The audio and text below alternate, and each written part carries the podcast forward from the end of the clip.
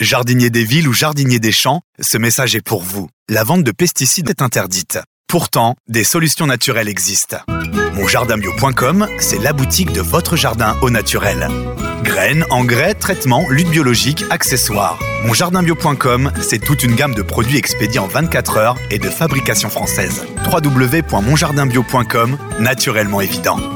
La question jardin, quelques minutes de réponses très concrètes avec Eric. Salut Eric. Salut Brice Conseiller en jardinage naturel auprès des collectivités. Eric, aujourd'hui j'ai une question. Tu adores le paillage et tu adores couvrir le sol. Alors comment tu fais concrètement? Alors c'est très simple, c'est utiliser le déchet vert du moment. C'est-à-dire que si on est au printemps, bah, ça se fera plutôt avec les tontes de gazon, avec les premières tontes de gazon. On va continuer dans l'année avec les tailles d'arbres euh, type euh, les troènes, euh, les arbustes, donc ça c'est pareil, on peut le mettre sur le sol. Et plus on va avancer dans la saison, bah, on va utiliser les feuilles mortes, par exemple les feuilles mortes de la canicule. Il faut l'intégrer comme ça maintenant dans, dans notre programme de de, couverture. Et puis après va venir le broyat de branches euh, des arbustes qu'on a taillés. Et bien sûr, le dernier et le summum euh, de du paillage, c'est les feuilles mortes, comme ça peut se faire en forêt. Est-ce qu'on peut utiliser des plants malades pour pailler ton sol? Voilà, il n'y a aucun souci pour utiliser les, des plantes malades, hein, euh, que ce soit des, déchets de plantes malades, par exemple des tailles, ou des plants légumiers, par exemple le mildiou sur la tomate, ou, de l'oïdium sur d'autres feuilles comme les cucurbitacées, par exemple. Si vous avez un doute